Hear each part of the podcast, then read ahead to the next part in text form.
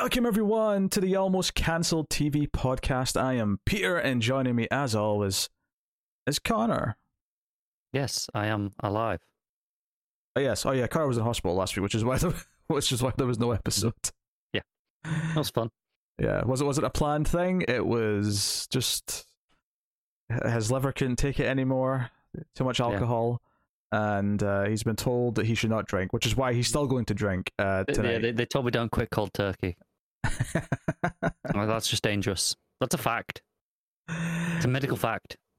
This is our, our TV podcast. We get together and we talk about pilots, renewals, cancellations, premiere dates, and whatever else pops up in the TV world. So we'll get into it because, yes, I did assemble the news last week and it was all sitting there to be used. And then there was more news this week. So there was a nice big double amount of news to talk about. There, there does be news. I can only think of one story that I saw today, and that's it. So, Oh, good. which I'm sure you've got at some point in there. Yeah, uh, I will say, I think there was less this week than there was last week. This week seemed quieter to me, but uh, that's based on week week old memories. So I don't know. Last week we'll have had all the. That? There was Netflix stuff last week. Yeah, Netflix, had their Netflix thing, stuff. Yeah, there was there was something around that weekend. I knew there was like right after we recorded the last one. And there was actually one Netflix thing that I know I don't have because it wasn't like too specific. It was just Witcher's coming back next year. So I'll, there, there it is. Yeah, I thought you were just going to mention that with the other Witcher story. Uh, there's another Witcher story. Yeah, you know the the spin off, uh, the prequel spin off. I think it's called Blood Origin. Oh, I don't think I saw this. Uh, it's it's the one starring Michelle Yeoh. I'm pretty sure is that one. Uh, that's coming out on Christmas Day. All, right, all right, okay, I didn't catch that. I mean, I'm sure we talked about it before when it was, uh, Yeah, you know, Uh, developing. like uh, yeah, I think out a teaser trailer a long time ago. Um, yeah. At this point, um, I assumed you would have seen it because they'd have been probably in the same article. Those those two pieces of news because they kind of announced them together. It's entirely possible. I just saw the headline, which was coming summer 2023, and said, "Oh, that's not enough to bother talking about." and moved yeah, on. but it was probably in there. It probably was. It probably was. Uh, but we've talked about it, so we didn't miss it. Uh, therefore, We, we- did, yeah. Everyone's it's, happy about it's it. all worked out. Uh, so we'll start off on renewals as we do. Only a couple here. Uh, FX have renewed Reservation Dogs for season three. Uh, Okay. On Hulu. That's a really weird headline. I, I know they're. I understand it because they're tied together now, but it's still just a weird. It's an FX on Hulu one. Yes. Uh, so yeah, season three is coming. Uh, congratulations to that show. Uh, next up, Interview with a Vampire, which is only just about to debut at the start of October, has been renewed for season two by AMC already. I'm surprised they didn't wait for at least one episode, but also it's probably a big enough name that they were like, yeah, this is this is going to be fine. The trailer didn't look that good, but I mean, I don't. It says a lot. I don't really. I know I would have watched the trailer because you would have made me, and we probably spoke about it. Uh, I don't catch every trailer when I'm doing the news, so we might No, not have. obviously that one was. I, I assumed you would have done because it was. uh, That's a fairly notable thing, but I don't remember it. So either you missed it that week and we never got back to it, or it was really forgettable to me.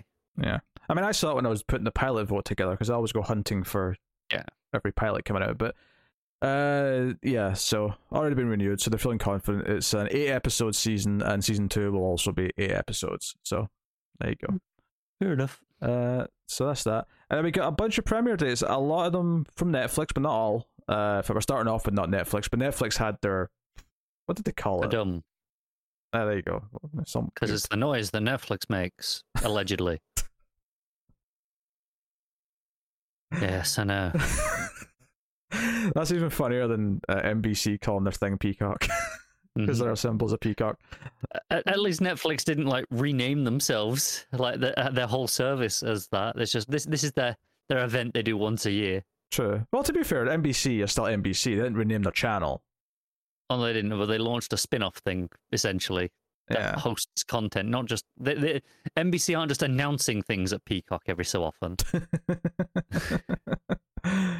um, they may announce things on Peacock. You don't know. I mean, true. I forget Peacock exists every single day until something reminds me. Oh, don't worry. I've got a story later about a streaming service that you ha- may have long forgotten about that we're going to discuss. There are, there are more streaming services. I forgot. I mean, oh, there's so many now. Of course, I've forgotten about That- some of them. I mean, this one's actually quite old. This one goes. This one dates back before a lot of these other ones that we talk about. oh, interesting. So, uh, Is it Stan? It is Stan.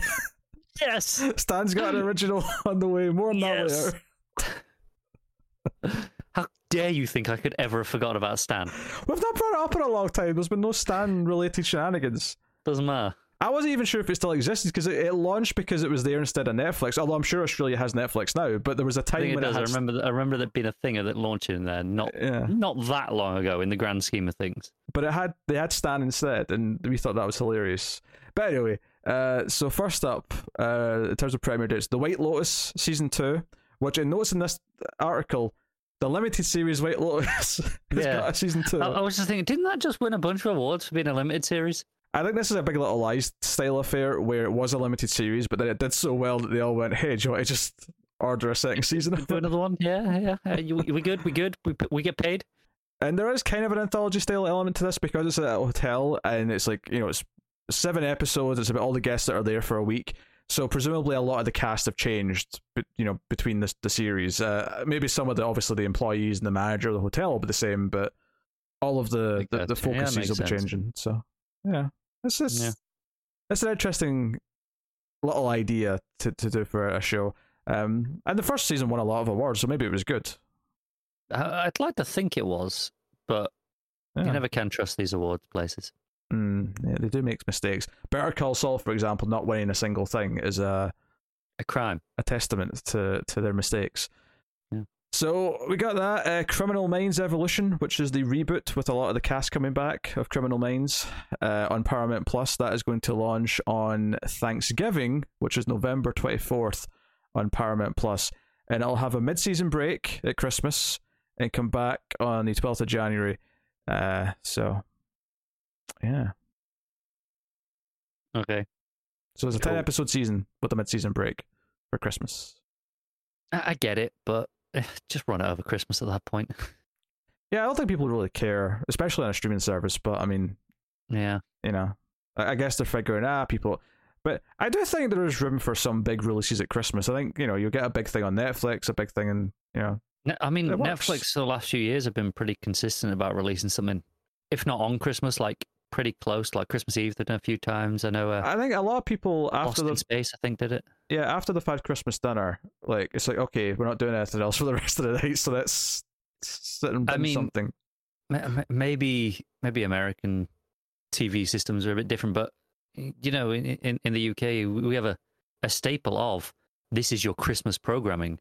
That you know, the, the all the you know the, the, the main channels Ah, will it's a put big out deal, yeah. special content to put on Christmas Day, and they'll you know it'll be, you know, obviously they compete against each other anyway, but it, it's notable that day. It is like, oh, who's going to get the viewers? And there there are a lot of them because everyone's at home. It's the same thing with uh, American TV. Saturday night's terrible for ratings, but the in the UK, Saturday night's always been a big night for TV ratings. Yeah, it's like prime time. It's it's different types of programming. Largely, it's usually game shows and like competitions and reality stuff. But it, They you are know, it- huge on Saturday nights. Yeah, it's always been a thing. Yeah, uh, ever since I was a kid, I remember, you know, Saturday night. That's when the Generation game's on, or that's when. I mean, to the point where you had a Saturday night takeaway, which was obviously you know was huge at its, for its time. yeah, I mean, I never, I stopped watching stuff like that, but that time that existed. But Uh, yeah, I didn't Yeah. really watch it much either. I'm just aware that it was on, and to, to the point where it has Saturday night in the name. Yeah. because that, that's what it was, and it, it was big. It's just it's just a, a different philosophy, really. Um, because the logic in the US, I understand, is that you know a lot of people go out, so therefore, why would you put? There's a lot of people who don't go out as well. So, Yeah. especially over a certain age, I feel like there's a, a certain audience of like over forty, I'd say, that are probably in watching TV on a Saturday night. Not every week, yeah, but a lot of weeks. most weeks. Yeah. yeah. Uh, anyway, uh, next up Wednesday, the Tim Burton Addams Family show on Oh, yeah. Netflix. Uh, surprising date for this. I was convinced it'd be then by the end of October, but it is not not? launching until the twenty third of November. Huh. I know, I know. I missed the ball on that one a bit. I get, I- but they've got a few like October things coming out in October anyway, so I guess it was just too packed. Yeah, but it's fine though because I'm sure they've got other stuff This is why they should everything horror related. see if everything was weekly, right? They could launch all of the shows in October and it'd be okay because it'd all be like going for months. yeah, yeah, wouldn't it? Just you know, putting that out there. Netflix. They'll, they'll get there eventually. Uh, we hope. Uh, the Crown is getting a premiere date for its next season. Uh, season five will premiere on the 9th of November. Okay, well, that's that seems like a reasonable time for that sort of show. Yeah. Um. Yeah. Apparently, they had uh because of obviously the death of the Queen.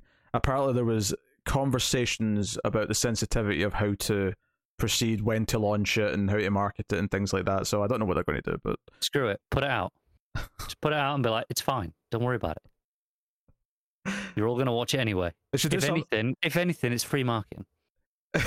they should do something really like risky and put like a billboard that just says the queen is dead but the show isn't november 9th Long live the crown. uh yeah, it's free real estate that's, that's all it is It's it's it's it's the it's the easiest marketing they're ever gonna get. yeah uh speaking of netflix dead to me is coming back uh for its uh third and final season uh, this one, it's been a bit of a gap, much like a lot of shows. In the same way that Stranger Things earlier this year was like almost three years since the last season. This was two and a half years since season two because of the pandemic. But this is the Christina Applegate comedy. Uh, it is coming back on the 17th of November. So, uh, Cool. cool. Uh, and then we have another Netflix premiere date uh, called The Recruit, the CIA show starring Noah Centineo. Uh, that is going to premiere on December 16. Okay, So- That sounds kind of dull. It it does. It sounds painfully dull.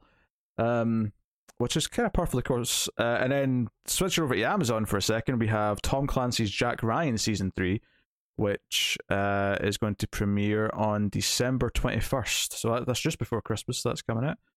Um, yeah, that makes sense. That's that's a good time to launch a show. What's funny about that one is that I, I really was convinced they'd already had this out past season three because when they made season one, they did one and two back to back, and two came out really quick. And then Yeah. they renewed it for three and four, and said four was going to be the last one, but they're obviously they're doing spin offs and stuff after. Um, so I just assumed three had already came and went, but I, I guess it just pandemic took a while to get the next couple done. Yeah, and then you had Jack Reacher in the middle as well, so that made you, makes you think the further along. Um, maybe yeah, maybe the other Jack show threw me off. Yeah. Uh, but yeah, you go. That's uh, Jack Ryan. Uh, so yeah, that's that's the premiere dates. Uh, and there was a few things there that had you know small trailers or whatever. But I think there was one big trailer that we had to talk about this week, and it was the first proper teaser trailer for The Last of Us, the HBO show that's coming next year. Um, and this is an interesting one because it's based on a video game, and we've both played the game. Um, Mhm. I love the game. You actually quite like the first one as well, admittedly, but I, it, I'm a big fan of both of the games. Uh, so it's kind of funny watching this and like almost every shot, not all of them, but almost every shot, I can sort of point at and go, I know what scene that is. I know what part of the adaptation that is. Yeah, and it, it I want to make this very clear. Mhm. Nothing in this trailer looks bad. In fact, it looks very good. I would say. But you, you kind of hit the nail on the head. You can point at every scene and go, okay, tick the box. I know exactly where that is. I know where that is. I know where that is. And it just it, it's just reinforcing me going, why are we doing this? Like, what? Why? No, I'm going to defend that, and I'll tell you. I'll tell you why I'll defend it. Is because I'm going to go back to the first Resident Evil movie. There was a quote from the idiot director Paul W. S. Anderson, who tried in justifying why his movie had absolutely almost nothing resembling the game, other than the fact that there was zombies and a couple of monsters. He said that, well, you know, you don't want to just adapt the games because then you know who's going to live and die, and you know you'll, you'll know what's going to happen. I, I, like books have been adapted for for decades, a Th- they have. at this point. There is a for me there, there's a very big difference between a one okay let's let's let's break this down in order one uh, books which are a literary medium so you're then adding you know images to that's Mhm. that's a huge difference you can go okay the comic adaptations which are that's a visual medium sure but you're adding motion so that that changes that Um, Resident Evil. Look, no, I'm not here to badmouth Resident Evil, but they're not the most cinematic of games, are they? It, it has a story. Mm, I don't know. I don't know about that. Yeah, yes, you do. I- I- I- yeah, shut up. Cinematic gold.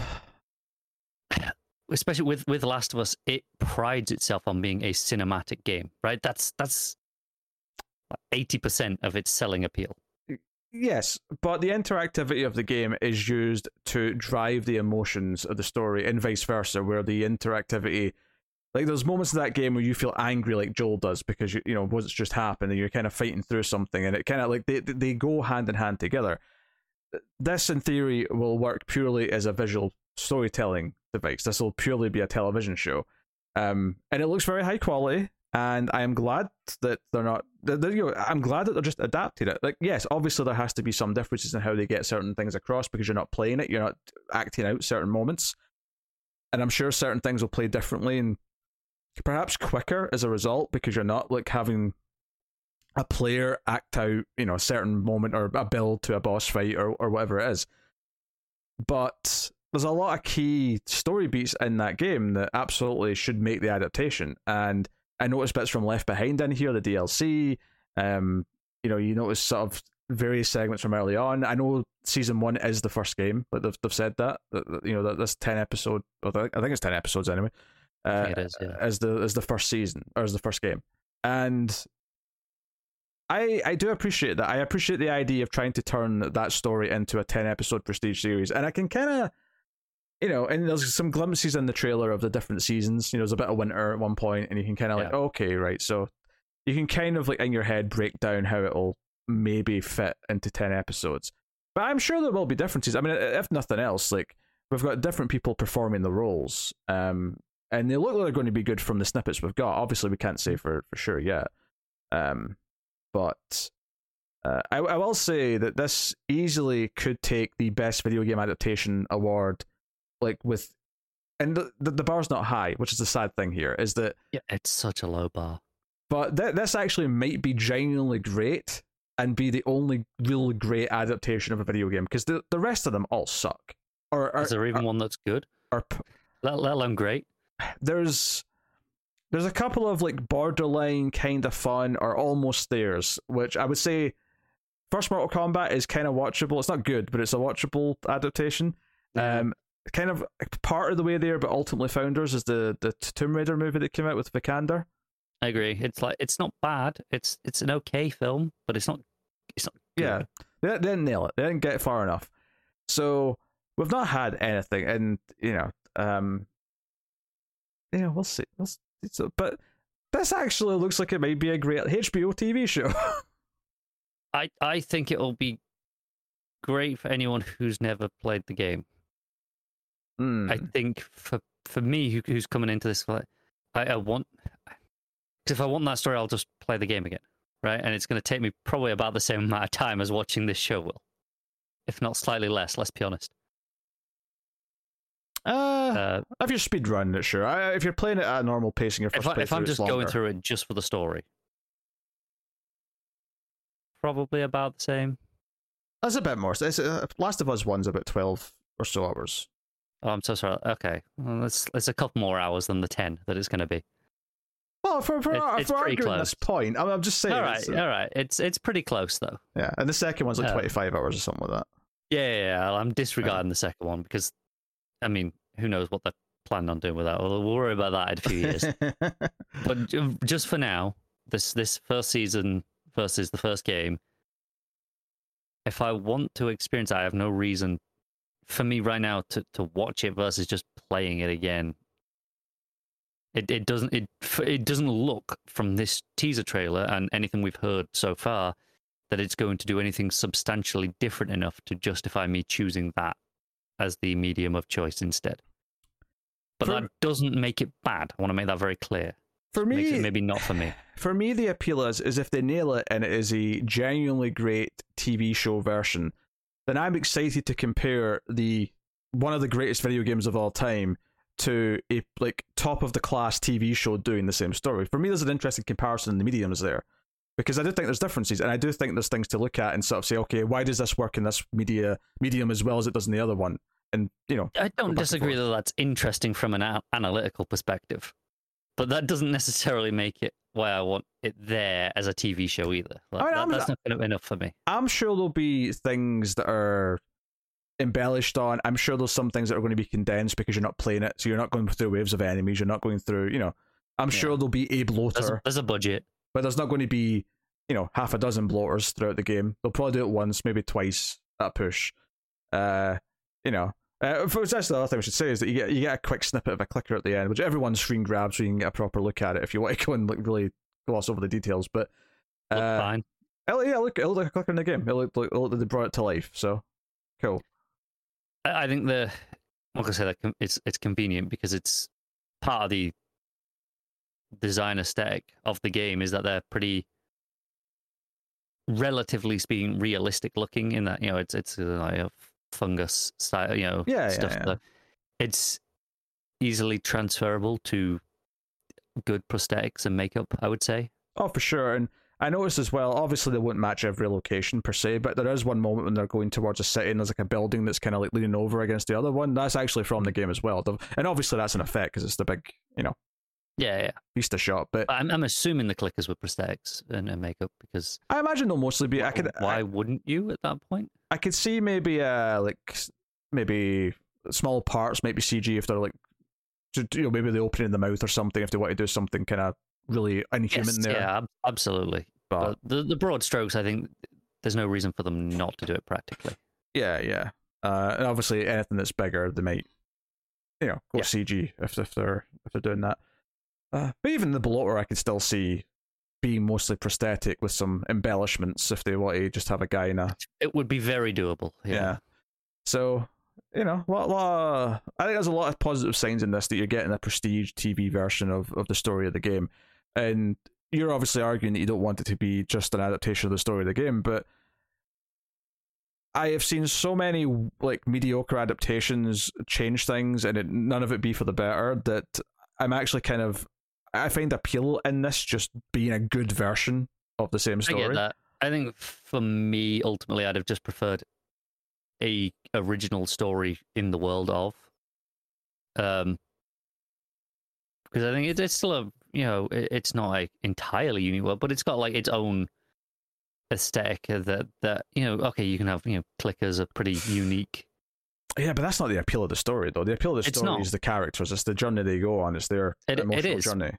but like, yeah like I said that's that's just kind of where I'm coming from as that would be rather what I would have And had. as someone who just finished the Resident Evil show, uh, which is set in continuity with the games but set later, can I just say that what? doesn't always work out?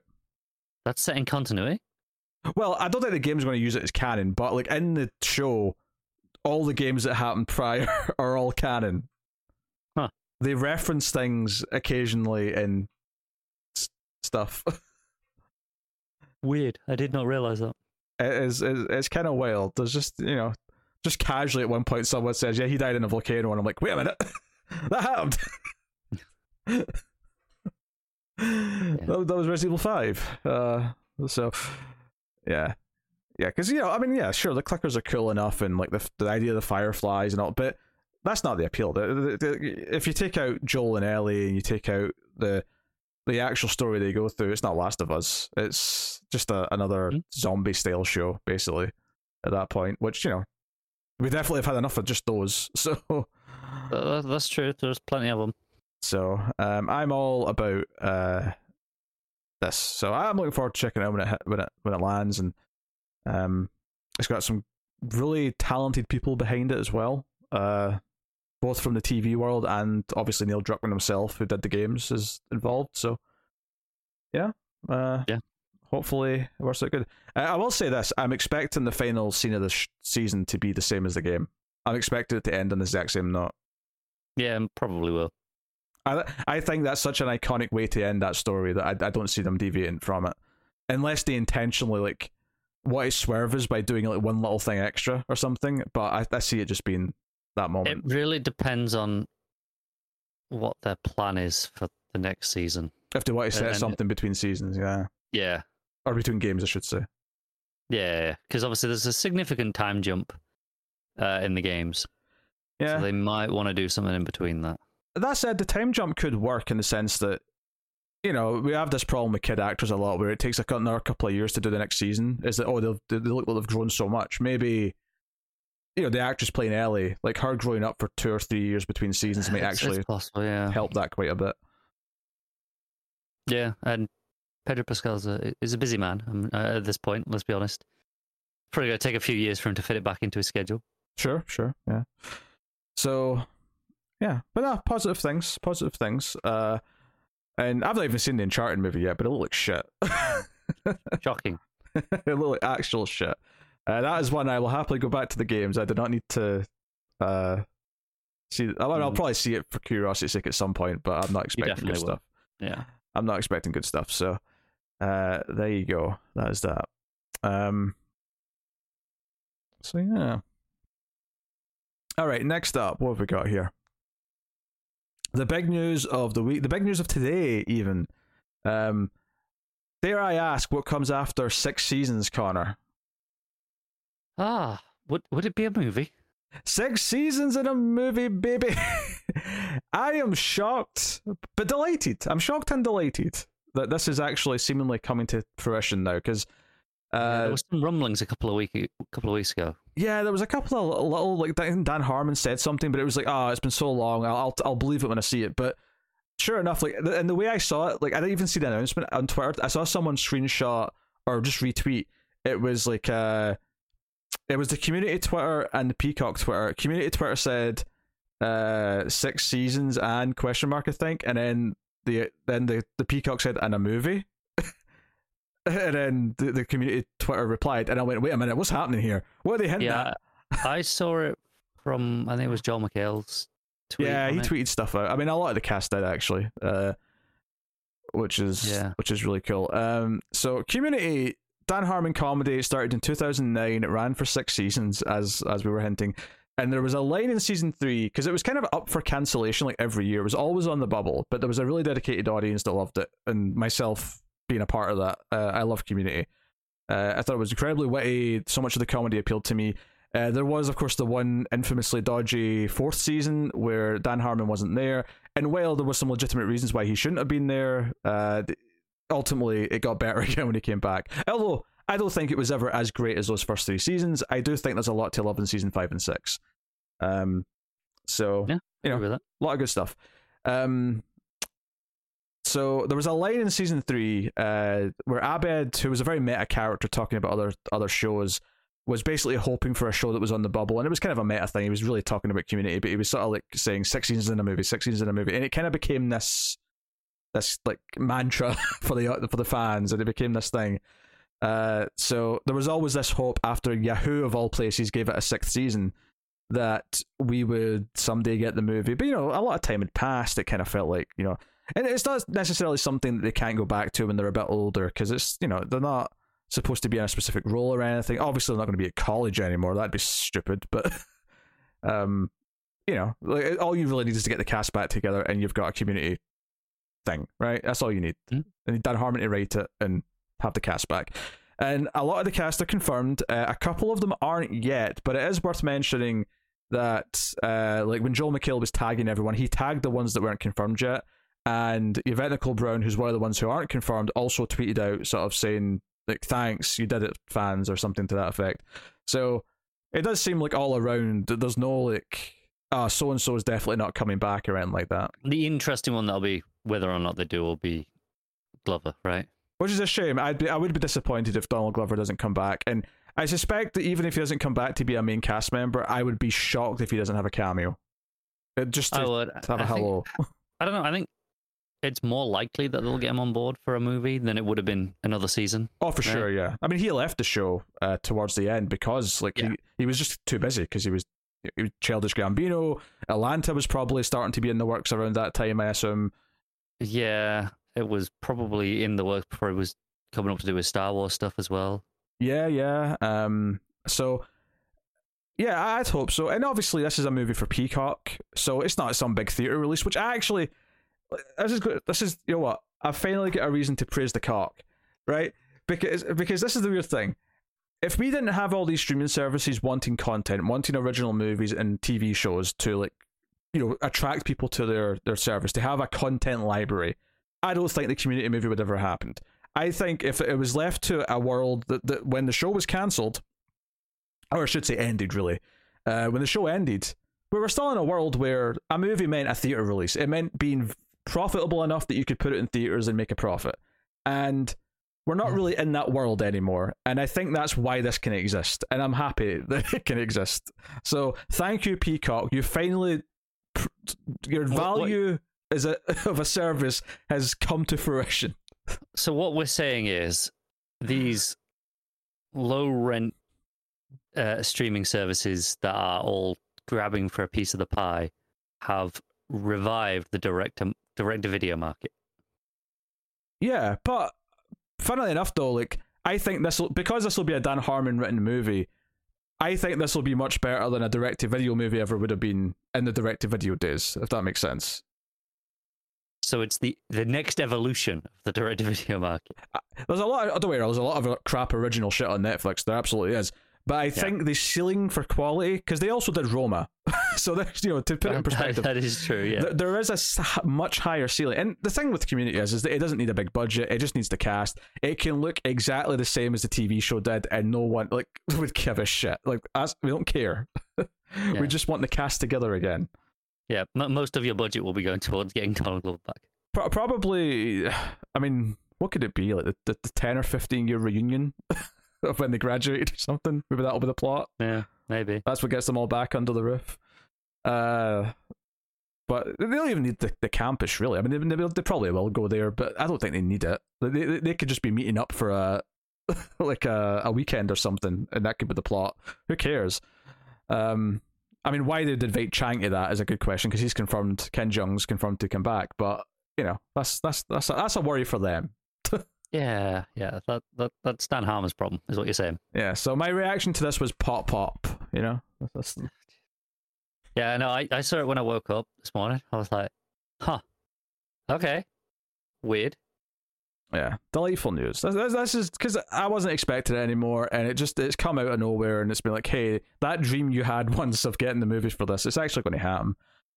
And to be fair, I think in general, like when it comes to like something that was a comedy or a sitcom, it's like yeah, it's probably easier to do a movie for that because you know versus like a sci-fi show or a big genre show where they need a budget, they need like big effects and stuff. This does not need a significant budget. Let's, no, not in the grand scheme of things. This can be a minuscule budget. No, I mean some of the cast obviously, like Alison Brie's definitely bigger than she was at the time. Uh, Donald Glover's way bigger. Ken, Ken Jeong kind of is. Yeah, I'll be willing to say like eighty percent of their budget will be going towards the cast cast salary. Yeah. Um, Joel McHale, I'd say he's probably about the same because he was already kind of on the soup and stuff. Yeah, but he's willing to do a lot of stuff. True. Like, uh, yeah, and not even stuff that just like you know you, you have actors who are like, hey, if you pay me, I'll do it. Uh, like Samuel L. Jackson springs to mind, right? He mm-hmm. he does mm-hmm. some right shite because hey, it pays. Why not? Um, but John McHale, he has this thing where he'll do a lot of things for for a you know uh, yeah yeah I'll do you a favor. Yeah, yeah. So I can definitely see. Yeah, uh, you know he'll probably be one of the cheapest of, of them to get back. Very possibly. Uh, they confirmed Jim Rash, which is cool because you can't have community without the Dean Dean Dean. Yeah. Dean Dean Dean. Do you know what? Like this coming back up and making me think of Community again. I am definitely watching all of it before this movie hits. Like it's definitely. Ah, you got a while, yeah. Yeah, I'm definitely, and I'll get through it quickly because it's you know, even though the first like three seasons are all 22 episodes, it's still a 20 minute sitcom. Like I'm, I'll fly through it. Absolutely fly through it. Yeah. Uh, so I am delighted by this news. Uh, excellent stuff. So cool. Yeah. Uh, six seasons in a movie. The prophecy was true. Uh, and then kind of not not the exact same kind of thing, but also kind of like a show becoming a movie story. Ah, yeah. Uh, so people were wondering a while back why they never brought up Armor Wars, which was the you know the War Machine led uh show that we're going to do on Disney Plus. Uh, apparently, they're they're turning that into a movie instead, and the guy who was going to write it still writing it. I think what's so funny to me about this is that my complaint with most of the Disney Plus Marvel shows is that they feel like movies that are stretched out to six or more episodes, depending on what they are. So, in a weird way, I'm like, aye, this must be an easy conversion because Yeah. I think they said, oh, yeah, the the uh, it just felt like it was more uh, more movie appropriate, like when they were like you know laying out. I'm like, yeah, that that's what most of them do. Did they say if it's going to be bumped into their theatrical schedule, or is this going to be still a, a Disney Plus movie? That, do you know? I, that was the very first thing I thought. Is I assumed it's still a Disney Plus thing rather than an actual theatrical release, but it doesn't say uh, during uh, like- this article. Because I, uh, my gut instinct is, yeah, yeah sure, you, you think, ah, Disney Plus movie, because that's where it was anyway. But I assume they'll actually make significantly more money off it by making it a theatrical release. Because obviously they make a lot of money from the, the TV shows by just the fact that, ah, they're spread over two to three months, wherever it's going to be. So you, you get everyone hooked for, you know, two months worth of I mean, I, I, subs, whereas I- a movie, I assume that to do that, they'll probably feel the need to have a couple of other big stars in it. I mean, don't get me wrong, I would be happy for Don Cheadle to be a star in a Marvel movie because it's, you know what, give him his payday. Like, let him be the, the center of attention for a change. I wonder if the treat is an experiment though. Like put it out as a theatrical one, Hmm. like a, a smaller scale. Let's not market it quite to the same extent they do with a lot of other, uh, like market on the same level they do the Disney Plus shows, which is still reasonable, right? You you still see it, you're aware of it, but it's not the same as any of the movies. I mean, maybe they see this as kind of like, well, we don't have any new Iron Man movies coming because it's not like Captain America where the role's been replaced. So they're thinking, oh, War Machine could kind of carry a movie, perhaps, especially if you know we're calling it Armor Wars rather than War Machine, so you can sort of like include maybe a couple other big guests, like maybe you'll get a couple of team members that will come and help him.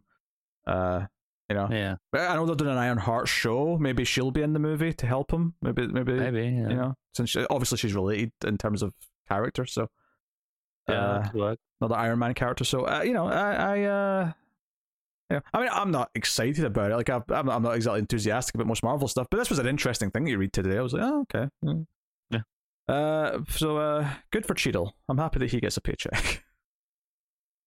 He's a good actor. Don't know. alright. Won't argue with that. Uh, so we got a bunch of casting stories here that are, you know, interesting to various degrees. Uh, first up is a lot more of the cast for the next True Detective, because obviously Jodie Foster's the uh, the lead, as was as was uh, announced. Uh, it's- and they're not calling it season four; they're calling it True Detective Night Country, which I think is smart. It makes it even more standalone. You know, there's no numbers, so you just I'm surprised they've not done this sooner. Yeah, I think it's because it's become a trend with like a American Crime Story and other shows like that. Uh, I think Yeah. there's now a, an established thing. Uh, but the cast that they've added to this is is pretty cool. Uh, John Hawkes has been added to the cast. Uh, he's been, I've seen him be very good in a few different things.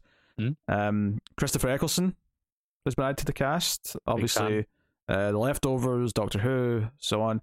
Uh, and also the villain from Gone in 60 Seconds, which, you know, not his shining moment by any means, but I think it's the first thing I saw him in. uh, Fiona Shaw from Killing Eve and Finn Bennett uh, from Domina. So I don't know the last couple, but uh, uh, Hawks and I- I Eccleston are big names. People really like Killing Eve though, so I imagine Oh, sure. Yeah. that that's you know, which is fairly popular from that, I imagine. Yeah. So, uh, oh, and also Anna Lambe from Three Pines. Oh, sorry, I missed one at the end there. Uh, so, no, that's cool. I actually think I recognize Fiona Shaw. I think I've seen her in other things. Um, in fact, I want to say that she's in the Super Mario Brothers movie. What?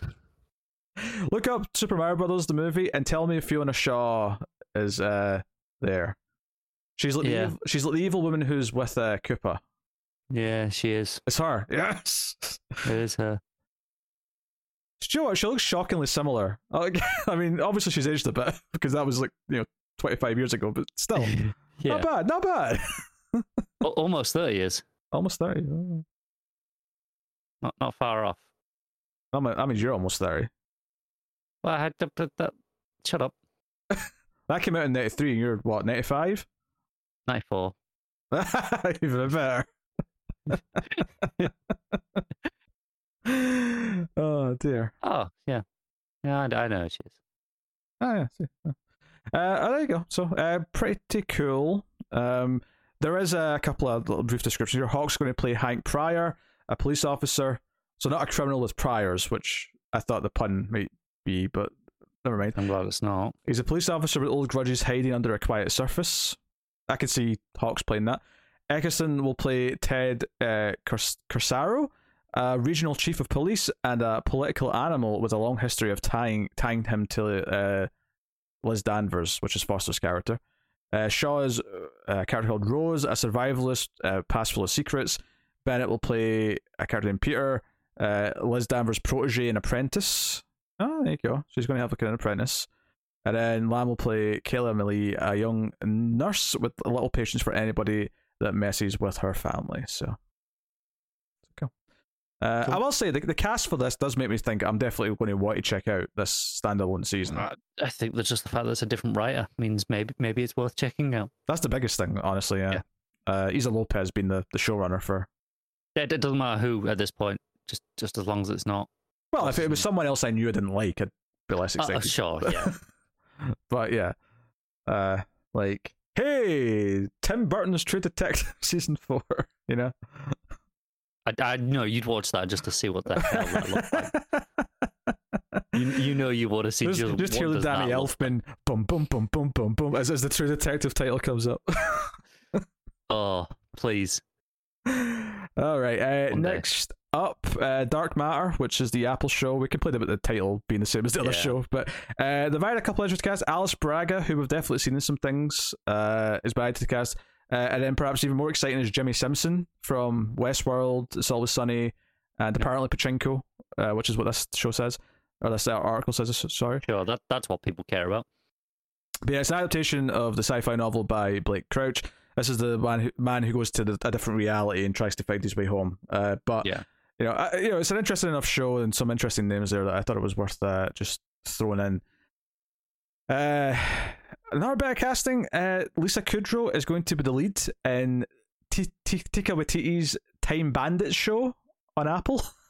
Okay, I remember this vaguely. Yeah, being a thing. Yeah. Um, I don't think I've ever seen Lisa Kudrow be the lead in something. Co-lead. Like, no, like as in with just one other person. I've seen not like obviously there's yeah. ensembles, but like I've seen a like a co-lead in um. Oh my god, what's the road trip movie? The the, the college like school reunion. Romy and Michele. yeah, I've never seen that. Can I help you there? Yeah, great movie. She's she's co-leading that. Okay, okay. Uh, yeah. Uh, maybe maybe this is more of an ensemble. And I just mean she's one of the leads, but uh, it's kind of an interesting thing. Um, yeah, Kudrow's going to play Penelope. Uh, it doesn't give me a description for Penelope unless it's in this unless it's in this big meaty description here. Uh, the 1981 fantasy film, co-written and directed and produced by Gilliam, follows the time travel adventures of an 11-year-old history buff named Kevin, who one night stumbles on six dwarfs who emerge from his closet. They are former workers of the Supreme Being who have stolen a map that charts all the holes in the space time fabric, using it from, to hop from one historical era to the next in order to steal riches. Throughout the movie, they meet various historical and fictional characters, including Napoleon uh, Bonaparte and Robin Hood. When the supreme, supreme being, being simultaneously tries to catch up to them and retrieve the map. I've never seen Time Bandits, so I, I was actually genuinely curious as to what it said. the Nor have I, but I probably should. Sounds like one I'd enjoy. I'm sure I'll do, I'll do it on the uh, Atomic Cinema Experiment or Sci-Fi Movie Podcast over at Mail Fuzz Movies. Go check it out, or on your podcast feed if you want to search for it. Uh, I'm sure we'll do it on that before the show starts because it'll be a good reason to do it. But yeah, uh, yeah, I've never seen uh, Time Bandits. Uh, but okay. Yeah, she's going to lead an ensemble cast, so that's that's the exact phrasing of this. Mm, okay. So clearly, I don't think it's going to follow the movie exactly because I mean, it's not saying anything about. I mean, maybe there will be a kid, but it sounds like it's going to be. So more... she, she's definitely not an eleven-year-old. Yeah, definitely not the eleven-year-old boy for sure. Yeah. Yeah, she's like fifty something now, so I'd be surprised. She could be yeah. the mother of the eleven-year-old boy, maybe. Yeah, much more likely. I mean, she's, she's a bit of an older mother, I suppose, if she's like, oh, you know, only got an 11 year old boy at that age, but it's, it's possible. So uh, I should actually find out how old she is at this point. She's definitely she's definitely fifty something because all the friends cast are in their fifties now. I think. Well, fifty nine. Oh, she's almost sixty. yeah. Grandmother. Grandmother. yes. yeah. Uh, so yeah, next story then. Um, Stars is going to rebrand outside of the US and Canada. So in Canada and the US, it's still going to be Stars. But in the rest of the world, their streaming service slash package, which you can get on some cable services, uh, most places have it on Amazon as an Amazon channel. It's now going to be rebranded as Lionsgate Plus. I would put money on the reason for this being that outside of the US, Disney Plus has the Star section, which is their like Mm. Hulu, Fox, FX kind of content. And I think they don't want to be confused with that. That wouldn't shock me. I think I also read something this week though that Lionsgate want to try and separate Lionsgate and Stars as like not not necessarily split them up in terms of like not own that anymore, but separate what the brands are to some extent. So it's interesting that they're they're going down this route in the international countries. But you may be right. Maybe Disney's the big reason for this. Uh, I, I, I could be completely wrong. It could be nothing to do with it, but I feel like that maybe diluted their brand recognition a little bit. I would also argue that Stars didn't have much brand recognition outside of the US, like because it's always been a channel in the US, whereas everywhere else, well, I, mean, I can't speak for everywhere else, but at least in the UK, it only just became a thing as an Amazon channel at you know in the Yeah. last like five years or whatever it's been. Um, it's not really a big name here, whereas Lionsgate, you know, people see that logo at the start of movies, they they they they, they hear that word, they know they know Lionsgate than they know Stars. Oh, 100%. Yeah. Yeah. The the one exception to this, uh, wildly is is the, the fact that HBO managed to become a recognizable brand in the UK, despite the fact that there's no HBO channel here, is absolutely It's just- exceptional. It's just that HBO brand, you know, that pop up at the start of their Yeah, shows. that's all it That's on all of them. That that that's just the power of that branding.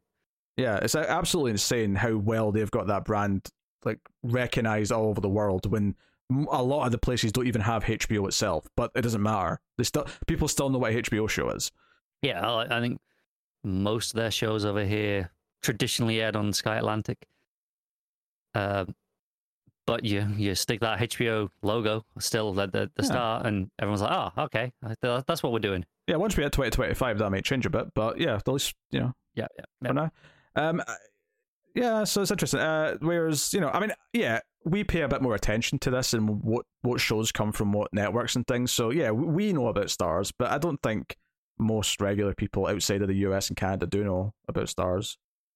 No, I'd be surprised if they did. So maybe this is also a push that they're going to try and actually like build it and get more content on it and actually make it like, hey, get Lionsgate Plus, it's worth having. Yes.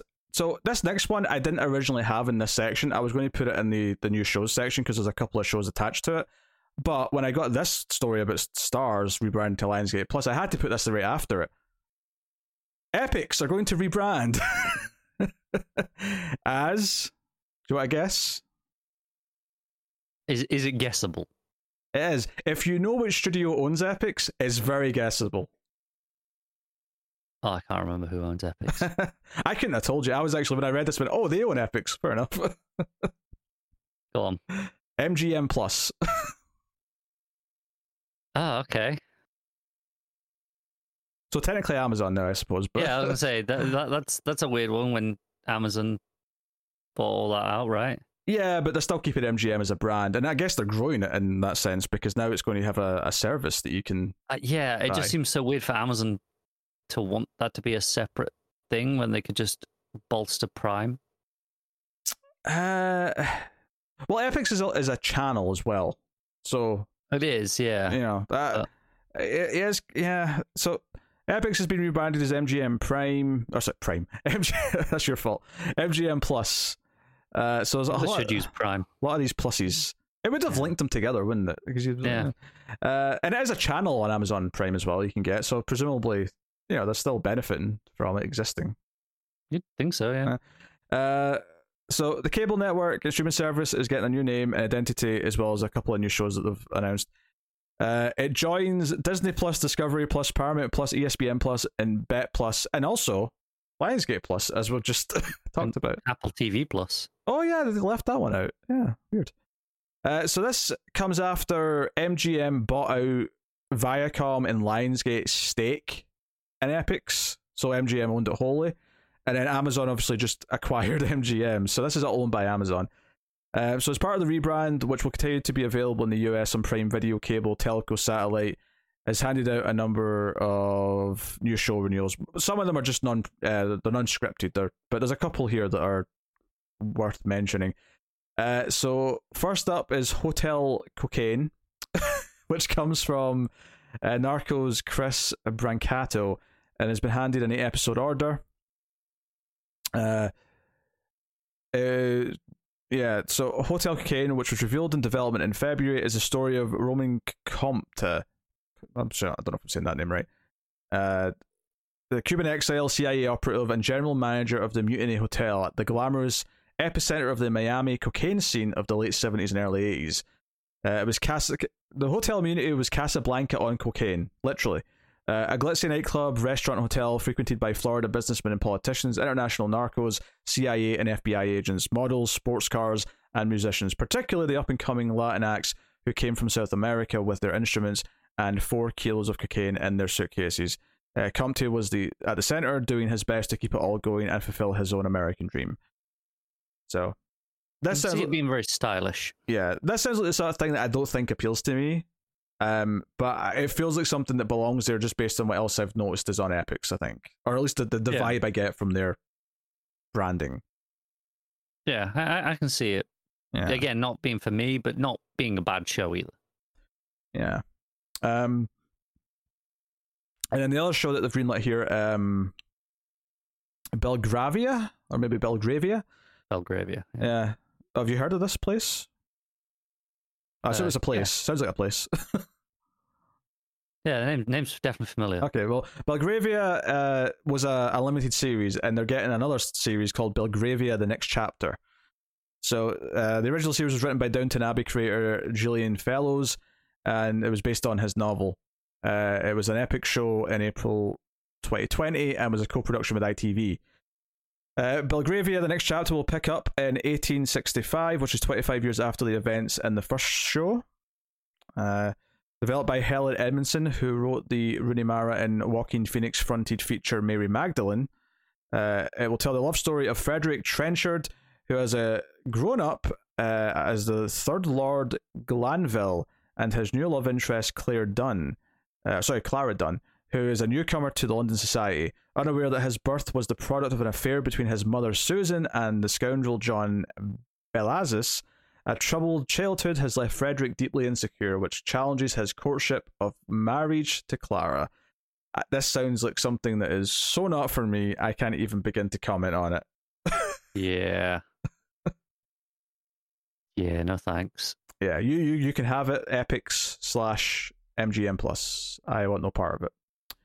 Um, yeah, yeah, yeah. It's kind of weird that they're keeping the the streaming side of it. You you would think they'd keep the channel, air things on it, but then all the content would go to Prime maybe after a window or something. You'd think the only the only reason I can think otherwise is selling it as an add-on channel must make them enough that they're like, no, we're keeping this going. Well, I wonder if it's also like the ad revenue of the channel itself. Oh, maybe it doesn't have ads actually. Maybe it's a premium channel. Uh, yeah. Um, I don't know. Maybe it's because of we're MGM based. Even even though Amazon own it, because they're maybe in a different city or different state that has different tax like rules and stuff. Maybe there's like a reason to keep it going and not just mer- merge it in completely. Maybe you know, as a, in, in the same way that Disney have still got 20th Century Studios as a subdivision, maybe it just makes sense for MGM to still have their TV side. Could be, yeah, could be just as simple as that. Yeah. So there you go. Uh, so curious. A uh, couple of new either animated or comedy shows to talk about. Uh, Peacock is doing an adult cartoon, uh, which is handed a series order, straight to series order for In the Know, an adult animated series from Beavis and Butthead Mike Judge and Silicon Valley star Zach Woods. Um, yeah, the series is centered around Lauren Caspian, who is NPR's third most popular host. He's a well meaning hypocritical Nimrod, just like you and me. He's also a stop motion puppet. Each episode follows the making of an episode of Lauren's show In the Know in which Lauren conducts an in depth interviews with real world human guests. Lauren collaborates with a diverse crew of NPR staff who are also puppets and Nimrods. I'm I'm feeling Alan Partridge, but with puppets.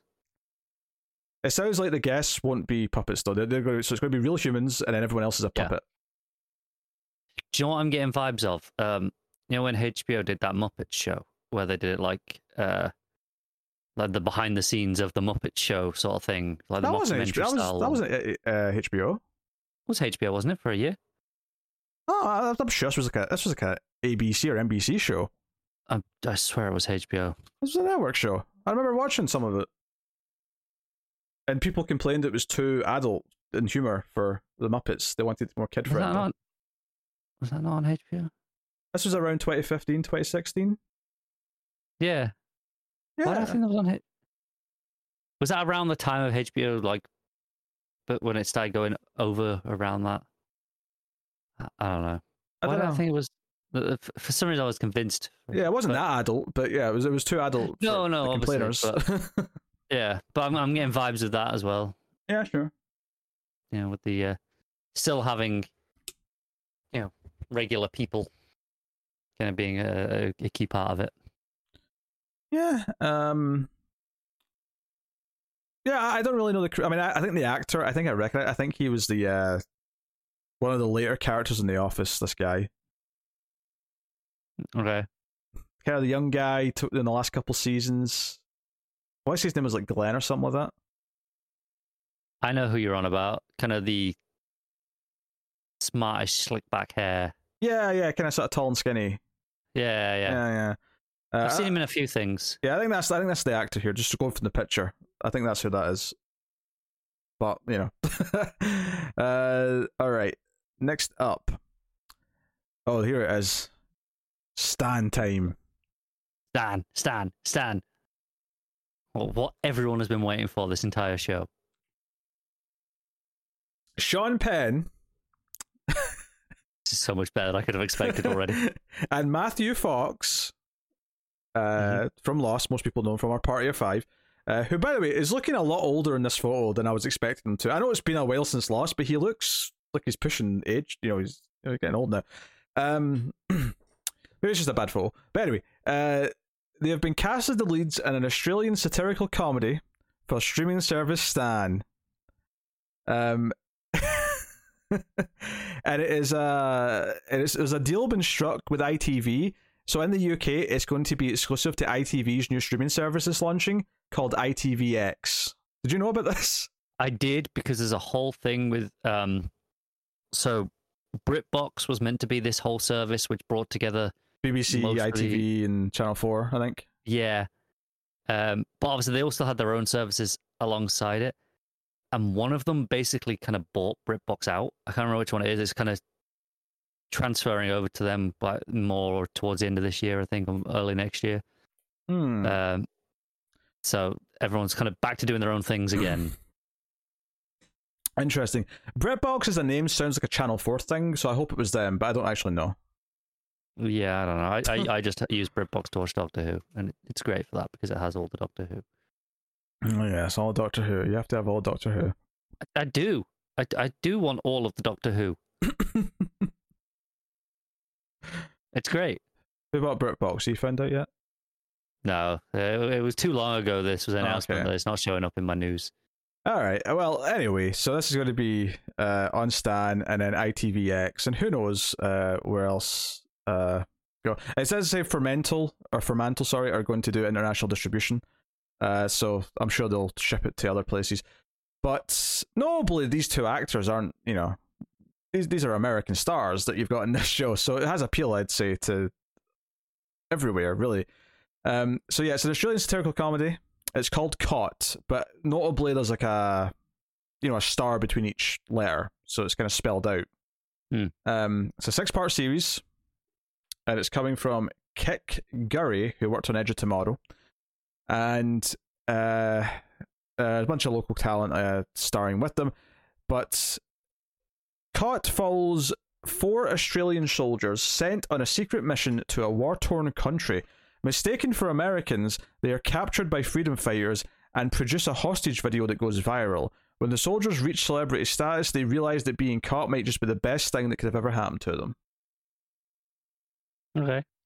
So that's this Sounds your, like- your premise. Is, yeah. Yeah um, I was just delighted to see Stan be brought up. Yeah, me too. And then, And just for the record, I, I found out this BritBox news as well. Oh, just again, for the whole three people that care, but it's it's interesting. Uh, it was ITV that bought it out, and ITV are going to be full. Uh, uh, you know, again, this isn't actually confirmed yet. This is all kind of like this is the what's expected to happen. Is it's expected to get folded into ITVX. See, I assumed it wasn't ITV because they're launching ITVX. I, I made a, a deduction based on the fact that they've got their own service launching Yes. that it wouldn't be them. Uh, but ITVX are launching with, uh, like two tiers, ad free, and then yeah, Wait. subscription. Why did they bother buying BritBox if they weren't even going to use the name? They could just launch their own service. Yeah, yeah. I, I- I don't know. I don't understand. That's weird. Anyway, I just hope it means that Doctor Who will live somewhere. Well, B- 'Cause I- BBC it put it somewhere surely. Yeah, yeah, it will be. But it depends whether they'll just continue a deal to keep it on there in the BritBox brand, because they might still keep the BritBox brand under, you know, as part of like a, a subcategory in ITVX. Hmm. Uh, in in the same way that you know we talk about like Disney Plus as like the star se- section for that branding. Okay. Okay. Um, so maybe, maybe I'll, just I just want to be able to keep watching Doctor Who. That that's all I want.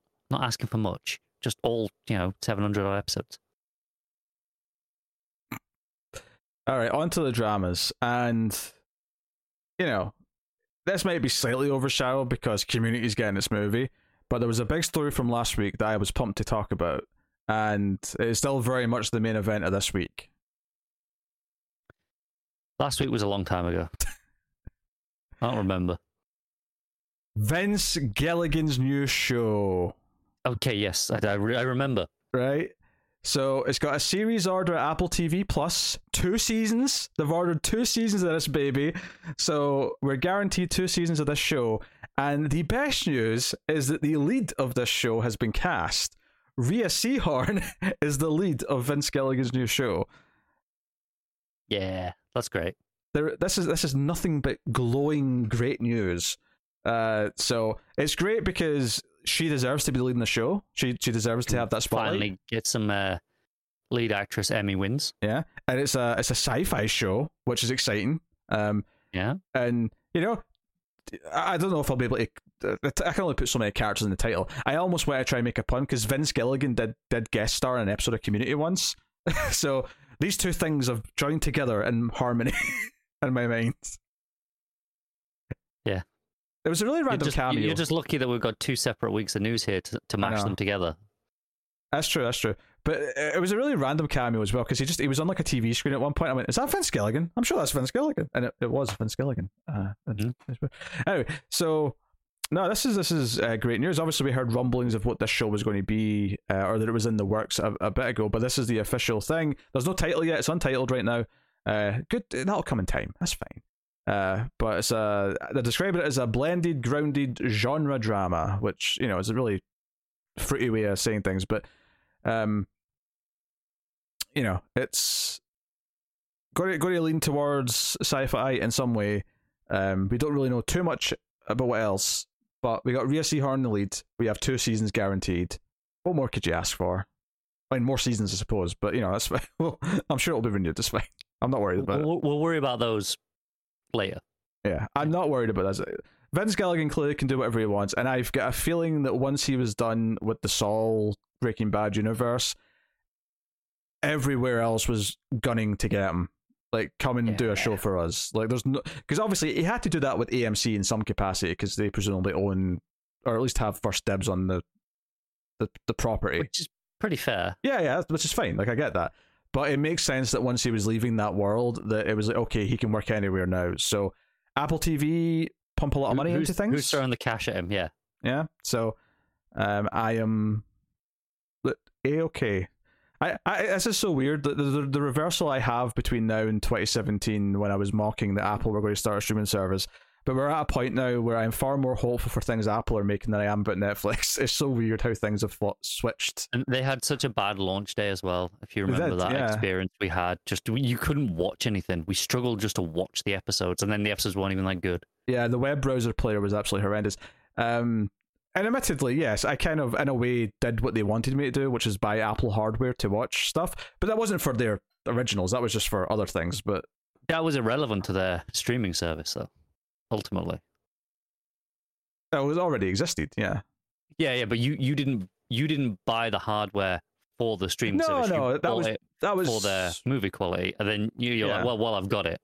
Aye. I mean, I already had the Apple app on uh, my Fire Stick that I had before, you know? Yeah. Uh, which I, I I used to buy a few movies. I never actually used this. I never paid for the service. When I got the Fire TV, it was here have a year, and then at some point PlayStation said have another six months. So The- I've actually the, the Apple TV said that, not the Fire TV. Just the Apple, Fire. sorry. Um, I've actually still not paid for a month of Apple TV. I'm coming up near the end of my free 18 months, but like I've had a good run. Yeah. of not paying for any Apple TV.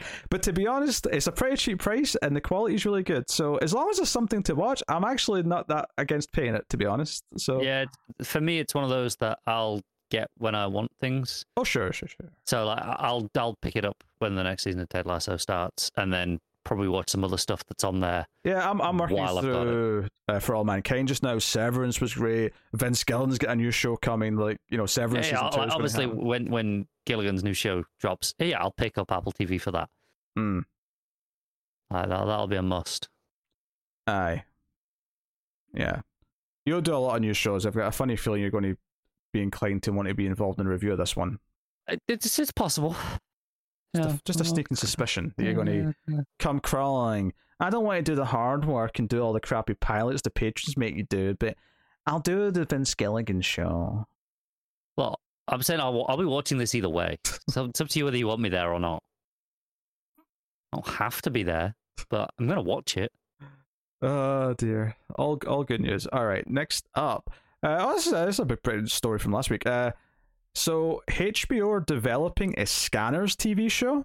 Uh, so Scanners, the movie, was a David Cronenberg film from 1981, uh, a sci-fi movie, bit of a horror as well. Uh, infamous for the head explosion scene, Yeah. which uh, you've probably seen gift online if you haven't seen the movie. So, uh, Black Mirror writer William Bridges, I don't know what episodes of Black Mirror he wrote, but uh, notable all the same, uh, is writing and set to be a showrunner on it. Uh, Lovecraft Country director Yann uh, Demange is on board to direct. So I liked how that show was directed as well, may I add. So potentially a good pair of names here. Um, He wrote uh, USS Callister and Shut oh, Down. that's two of the best episodes. Yep. I, I I would argue that's the second and third best episode of that show. Mm, yeah, I might be inclined to agree. okay, well, okay. Uh, pay attention. Yes. So yeah, William Bridges is writing, and one of the directors from Lovecraft Country is directing. So He also wrote an episode of Stranger Things. oh, keep them keep the hits coming. Though. I'm Yeah. not- yeah. Uh, so the film followed scanners, which are sort of psychics uh, with telepathic powers uh, that are kind of slowly taking over uh, the world. Um, the series is set in a mind-bending world of Cronenberg's film, pursued by relentless agents with unimaginable powers. Two women living on the fringes of modern-day society must learn to work together to topple a vast conspiracy determined to bring them to heel. Uh, so, yeah, clearly it's going to take the premise, not necessarily the characters that were in the original film, and build a show Yeah. around it. I, I can totally see how you turn this into a show. It's actually very easy to think about. Yeah, definitely. So, uh, this people with this, you know, these credits attached to their names, yeah, give me it. Uh, I mean, you know, we were saying, oh, yeah, Black Mirror, right? What, which episodes? There's very few episodes that could have been that make you less interested. I, I think if you if you'd said like maybe there's a couple from season four and five that I might have been like, eh, well, okay, yeah, you know, Yeah, but, but but it, but it wasn't those. no, it was it was, yeah, like yeah, it, that, yeah. So, um,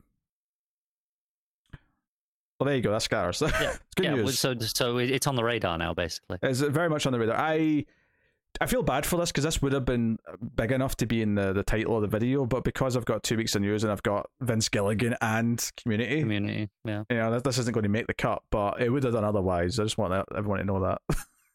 Well, I just want to know you didn't try hard enough to make a, a clever sentence using all of them.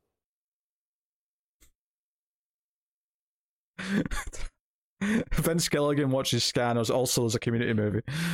Yeah, no, no, no. You gotta be more creative than that. All right. Uh, next up. Uh, so this Radical Act, which is the production company owned by Don Cheadle, funnily enough, who obviously we were talking about earlier, uh, has optioned Hannah Rose May's image comic series called Rogues Gallery, uh, apparently in a competitive situation, uh, to develop it as a TV show.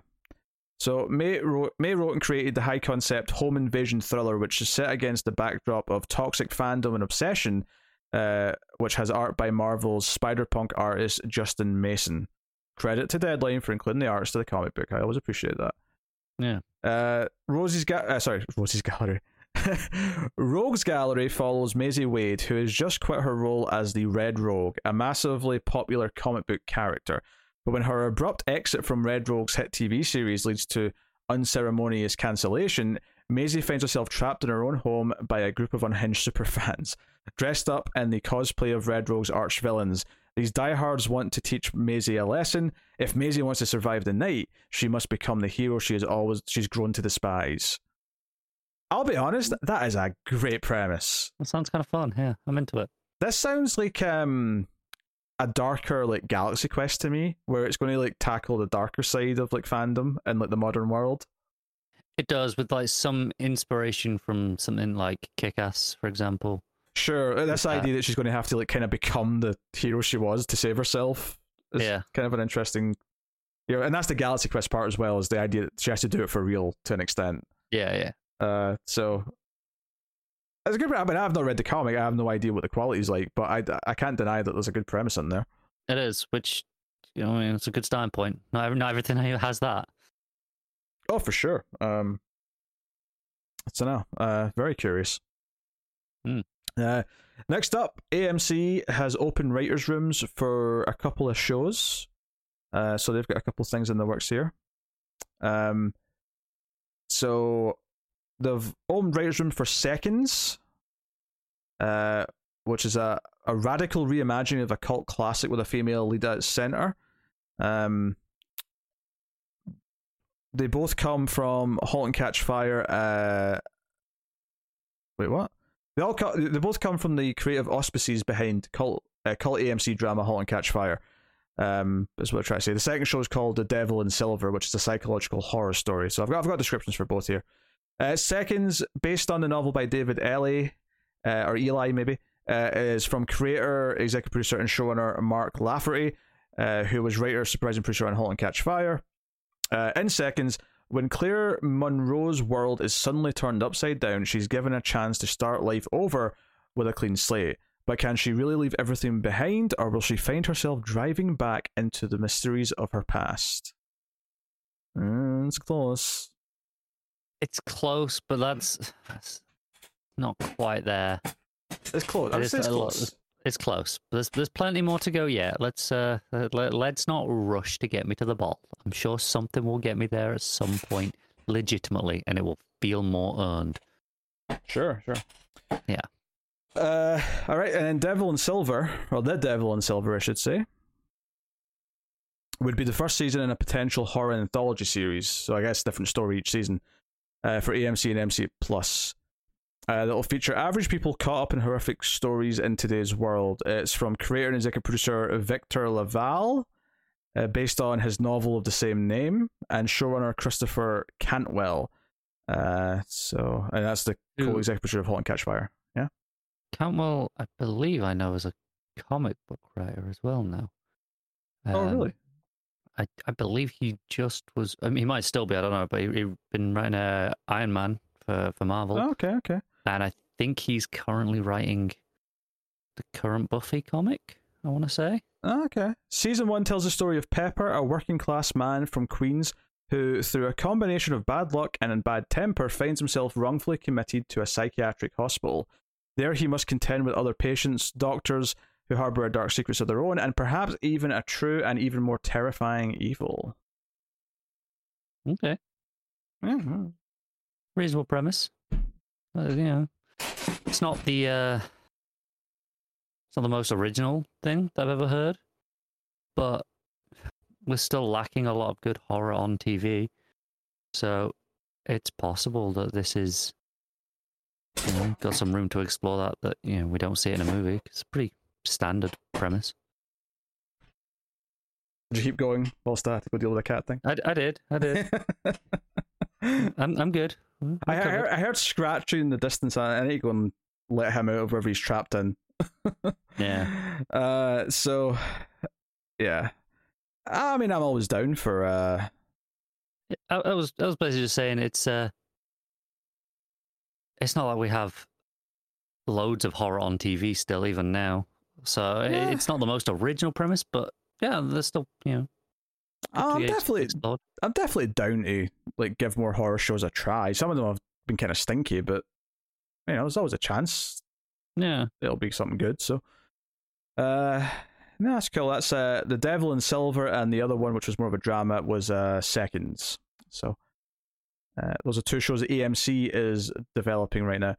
Uh, next up, best-selling author Melissa De La Cruz, uh, her young young adult fantasy novel *The Ring and the Crown* is getting a series adaptation at Disney Plus uh, from 20th Century Television and a bunch of others. Uh, written by veteran showrunner Aaron Harberts and Gretchen J. Berg. The series now in development is set in an Arthurian world in which magic exists. It centers on Princess Marie Victoria, the heir to the mightiest empire in the world, who is being forced into a political marriage, and her dear friend Alwyn uh, Meridian, uh, base, the bastard daughter of Merlin, who is being forced into service of the crown.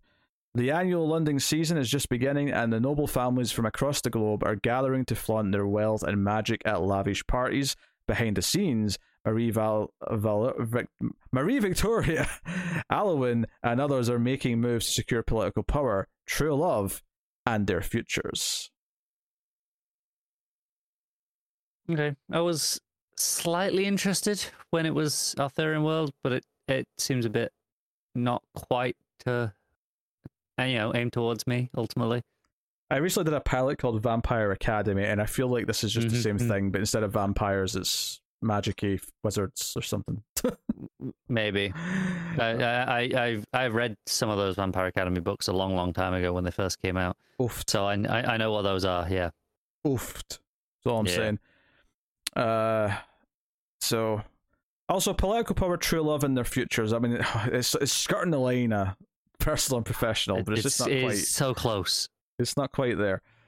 Oh well. Next up, uh, Jim Henson's company is developing a drama series, uh, All of a Kind Family, based on books by Sydney Taylor, uh, published in 1951.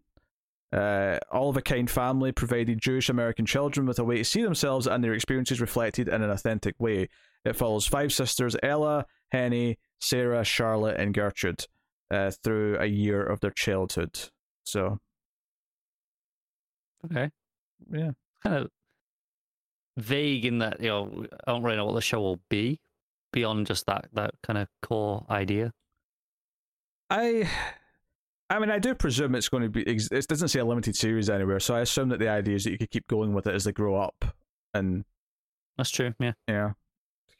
So, I, I guess in a sort of more traditional TV way, this is more just like a premise to start with that you can keep going from, as opposed to be something that has like a definitive. I mean, obviously the book had an ending, I'm sure, but like this seems like something that you could theoretically just keep going with if you wanted to.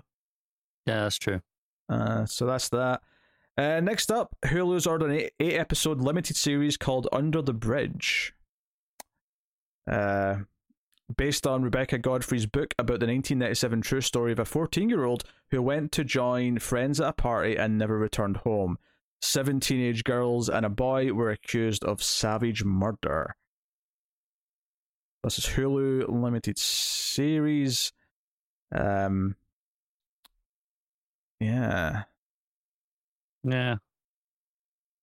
They're doing the, the kind of the true crime angle, basically, which pretty much. tends to not appeal to me that much.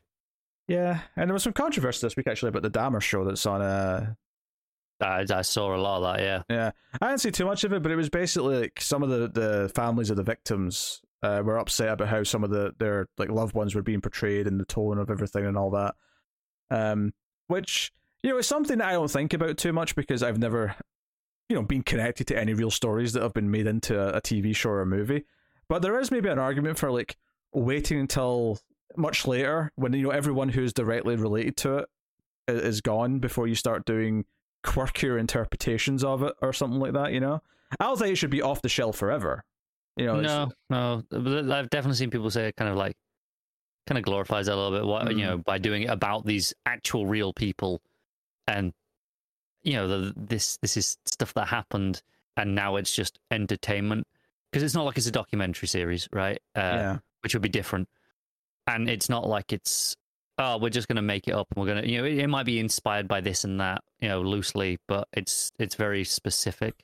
And it's not like um because I would say something like Mindhunter, which the killers are real, and obviously they might be bringing up real victims, but it's always just about like we never necessarily see like you know, but we're always hearing what the killers' methods were and how they were looking at the events, rather than we're portraying who the victims were, you know, yeah. in those stories. Where, so I, I do think it's like I don't think this should be like I, I think you can go back, you know, a couple of hundred years and do a goofy version of something or uh, whether it be satirical. Look at something like Jojo Rabbit, right? Like that's taking a very serious topic and doing a satire of it, which has got very funny elements to it, and it's got a really good message ultimately. And maybe the people who are upset with with Dahmer feel that the message isn't quite there, and that's why it's partly upsetting. But I, I do think that maybe there is an argument if if you're going to do something that's a certain tone or whatever, maybe yeah, like don't pick something where the people directly related to it are still around to see it. Yeah, mm, you know. Um, yeah, it seems a bit shit. Yeah, it's it's one thing like someone's grandkid who vaguely knows what happened to the grandparent is seeing the show versus the person who you know was their brother or sister or or spouse or whatever. The the parent, yeah, yeah, yeah. So that's an interesting topic uh, to to go back to, but uh, yeah. So this is um, under the bridge. Um, so d- dealing with a, a, a big notable crime uh, from 1997 which I, I assume it was one that got a lot of publicity at the time. Presumably, yeah. yeah. But I was eight, so I wasn't paying attention. Yeah. So there you go. Uh, next up, uh, The Butcher and the Wren, a crime novel written by Elena uh, Urquhart, co host of the hit podcast Morbid. I need to write a book, get some TV residuals. Uh, so, Chernobyl producer uh, Sister is adapting the book as a series with Dexter and C executive producer, both shows which I don't think are very good. Uh, Jennifer Yale is served as showrunner.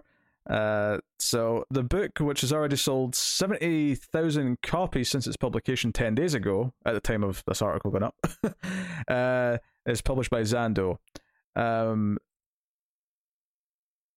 yeah, hold on. What's the description of the goddamn show? I've got a lot of fluff here. All right. The Butcher and the Wren uh, comes from the drilling perspectives of a notorious serial killer and the medical examiner following his trail of victims, leveraging her encyclopedic knowledge of historical crimes to try and stop him as he gets more brazen by the day. Okay, it's not a crime thing, but I will say there's something to that concept if they stick to it really strictly that I do think is a little interesting. Okay. Like if you see the killer doing something and then you see the examiner kind of piece some of it together, or maybe letting her cut between them as she's piecing it. Like I could see there being kind of like a, a narrative hook to this potentially. Yeah, there's a bit more to it as opposed to just oh they're investigating a you know a crime.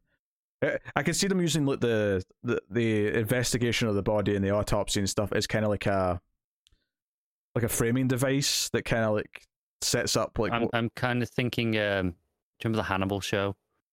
Where he would like do the vision thing and like oh, recreate. Oh, sure, yeah, like, yeah. like you can kind of kind of almost treat it like that, but for more extended periods, you know, than just those kind of one sequence events that they did in that. Yeah, yeah, yeah. Uh, so you know, there's some potential there. Uh, there's no destination for it yet, but uh, the the company's sister uh, has done shows for HBO, AMC, BBC. So I mean, there's a lot of places that but they've got basically anywhere at this point. Yeah. Then, so they could they could go anywhere with it. Uh, that's the Butcher and the Wren. Uh, so next up, Drew Goddard, as mm. ABC pilot has been ordered Uh, this is the one that's based on the French HIP series. We talked about this very recently. Yeah, So- a couple of weeks ago. Yeah, but it's officially ordered now, so it was worth mentioning. Uh, this is the one where it's the cleaner in the police station who turns out to really good at solving puzzles and like putting things together. Oh, this this is the Fox show that wasn't on Fox. Yes, yes. Yeah. Uh, so very good. Uh, also, the photo they've got in the article, which I presume is from the French show that this is based on, like th- the the mother who's like pushing her like baby in the pram looks like she's like out of the nineties, like with the the purple jacket and like the the the, the ginger bangs. There's, there's, she's very nineties looking. Okay. Yeah, maybe the show's from the nineties. I don't know, but I'm a, I Yeah, was it might be, maybe yeah. maybe it was set in the nineties. Oh, maybe, yeah, maybe, maybe. Uh, but there you go. That's uh, it's untitled right now, but it's uh, uh HIP. Yeah. So, um, so finally on the news this week, uh, wrapping up things. Will Fox bring us the goods? We'll find out. Go on. So what uh what what law enforcement body do you think this show's about? God.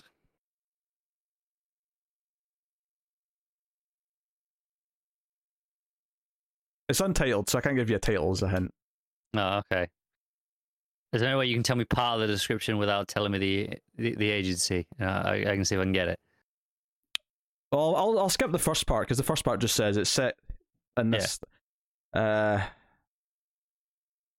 I mean, it basically just describes. Oh, Actually, okay, the second paragraph doesn't. I, I'll go back and read the first paragraph after. Go on then. It'll follow Blank's first female chief as she leads its elite major crimes unit and the uh, also must contend with the mafia, governors from two states, the NYPD, and the FBI for her own powerful and her own powerful police union, all while managing the tangled, messy lives of her team. Oh, that's almost personal. No, eh? no, that is that is. yeah, Yeah, that that hundred percent is. yeah. Um. Ooh. So, so you know it's not NYPD or FBI, but I, I was leaning towards NYPD until until you said that. but obviously, I wouldn't be asking this question if it was just the police. Because that's what they usually are. M- NYPD and FBI are commonly used. They are, yeah. But honestly, up until that point, it was sounding like uh, NYPD. Is it a specific department within? Is it a police organization? Uh, I, I don't know if they're technically classed as within the police, but they're definitely like I would see them as a sister to the police, at, at least. Oh, I don't know. the then. government's Go on. paying for their, their salaries. I'm sure of that. Is it tax related? no, no, it's the Port Authority of New York and New Jersey. Oh, I was never gonna get that. The Port Authority. Oh, piss off. the first paragraph of the description is the untitled series is set amongst the Port Authority oh. Police Department, which is responsible for all the threats Yeah. and criminal activity at the New York and New Jersey's bridges, tunnels, airports, seaports, and the World Trade Center. Yeah, yeah, piss off. Why is the World Trade Center included in this list? Why not? Or, I mean, or, or not in the list, but why, why in real life is, is the Port Authority dealing with the World Trade Center? Is it because there's people there from like other countries, so it's like treated like almost like international grounds in a way? I have no idea. Maybe. That's the only thing I can think of. Because everything else there, uh, you know, tunnels, airports, seaports, you know, it's all That all makes sense. Yeah. yeah. Ports. Aye. It's a financial port. Ooh. You've got it. uh, I, I would have thought that just falls under the regular police jurisdiction, but you know, whatever. Um, Yeah. So I just I laughed when I saw this because you know the headline was Port Authority drama series in the words works at Fox, and I just burst out laughing. I'm like, oh my god, they're scraping every possible like agency they can to Yeah, I was I was never gonna get that. yeah. Uh, so there you go. That's the, that's the final story of the week. I trust you Thrill- enjoyed thrill- that. Thrilling end. Yeah. I'm, I'm, I'm sure. You, I'm, I'm sure you had fun. Uh, that is the news. Uh, there you go. So yes, uh, we should warn you. Actually, uh, there'll be a news episode next week, uh, but there will not be one the week after because I'm actually taking the week off. So there'll be a week without news. So don't worry about it. It's all in the planning. There, there, there may or may not be jumbo news afterwards. We'll see. Uh, uh, we'll see. Yeah, we'll, we'll see if, if you can be asked. I'll I'll do my job. I'll go back and check the weekend news. Not diligently, you won't. I'll look for the big things. I'll look for Yeah, yeah, you'll you'll cherry pick. eh, the juicy stuff that we missed. I'll make you'll sure. cherry pick. Yeah. That's all right. I, I have creative license to, you know, prioritize. So there you go. That is uh this week's TV news. Thank you very much for joining us. Of course, you can support and keep all the content coming, including these Dish News podcast, uh, by hitting the super thanks button on YouTube or going to patreon.com slash TV and supporting us uh, monthly over there. Um, uh, of course, uh, you, Patreon just changed the thing now, so you can sign up at any time in the month without having to worry that you're going to get charged again the first. Now you just They get they only just changed that. Yeah, for a long time, like you, you, you would get charged again in Yeah. the first. Yeah, it, it was awkward. Now, now you just get charged on the day you signed up every month. So and just go from there. That's easy, easier now. Um, yes, and also with this episode, the audio feed is up to date. So this now exists Oh, as nice. as a nice audio podcast as well. Uh, so all of the previous 21, 22 episodes that we've done this year are also there, but uh, uh, now it'll go up live alongside the YouTube version if that is appealing to you. Um, go check it out. Uh, otherwise, though, obviously, uh, me and Tara reviewing Quantum Leap. We didn't have a news last week, so we didn't get. I didn't get to pimp it out on the first week, but uh, um, myself and Tara are reviewing the new Quantum Leap. We're going to do the classic show when the new show goes on a break, but we had a couple of good conversations about the first two episodes, so check out that. Um, uh, me and Connor are still doing Outlander, and it's actually getting pretty good, and we're kind of having good, long conversations about it. Uh, uh, enjoying it more than more than most people expected us to. I think. I think so, yeah. Uh, so episode five is out for public. Episode six is up early for patrons, so uh, you can go check out that. Uh, and of course, the usual things. There's a trek every week. Um, Babylon Five did take a couple of weeks off. Me and Tara were plagued with uh, like just the universe getting in the way to record. There was flat tires, there was power cuts, there was all sorts of things happening. Uh, but yes, that uh, that'll be back this coming Monday. Uh, for YouTube. So uh, look out for that too. So yeah, lots of things going on uh, TV wise. And go check out Mail Fuzz Movies, where all the movie podcasts live, uh, which all have their own audio podcast feeds as well. Uh, Screams After Midnight Midnight's the horror movie podcast, Atomic Cinema Experiments, the sci fi movie podcast, and starting in November, the third regular movie podcast, The Collector's Cut, uh, will be beginning uh, in November with myself and David, who's it's the first time for him being on a regular show. He's been on a couple of one off things, but this is him being promoted to Yeah. uh, he has his comic show. Ensign Fuzz. He does have his one man comic show, but that's like an unofficial offshoot. That's It, is. It is. But it's Ah. there. I'm not on that, so it's kind of you know. So- So it doesn't count. Is that what you're saying? the ego on this man. but there you go. That is uh that is the TV news that is almost cancelled. Thank you very much for joining us. We always appreciate it. Keep watching TV. Have you got any vanilla?